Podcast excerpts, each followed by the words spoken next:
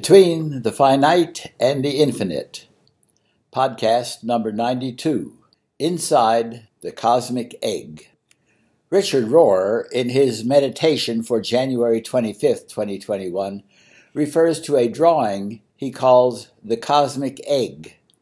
It divides the cosmos into three layers or domes.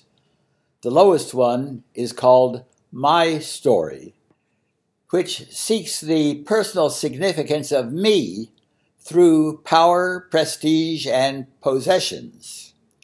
The next dome is our story, or we, which places people into national, cultural, and ethnic groups.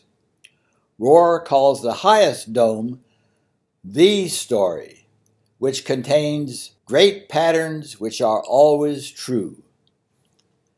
Humans need simplifications like this to help us understand as we seek our place in the cosmos. Rohr also warns us that life is a paradox. Rohr says the highest dome saves us from the illusions of the importance of we and the insignificance of me. This admonition is made abundantly clear in Tiffany Jewell's This book is anti racist. She scrambles the egg and comes up with stories which, quote, have been marginalized, silenced, and purposefully left out of our history for so long. Assembling as many stories as possible is perhaps the best way for us to see the story, those possibilities which are in the pregnant cosmic egg. The Creator has seen the wisdom of diversity.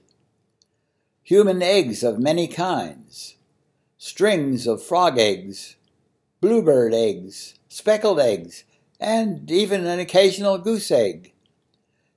Take a look at this creation if you want to learn about life and keep the paradox in mind.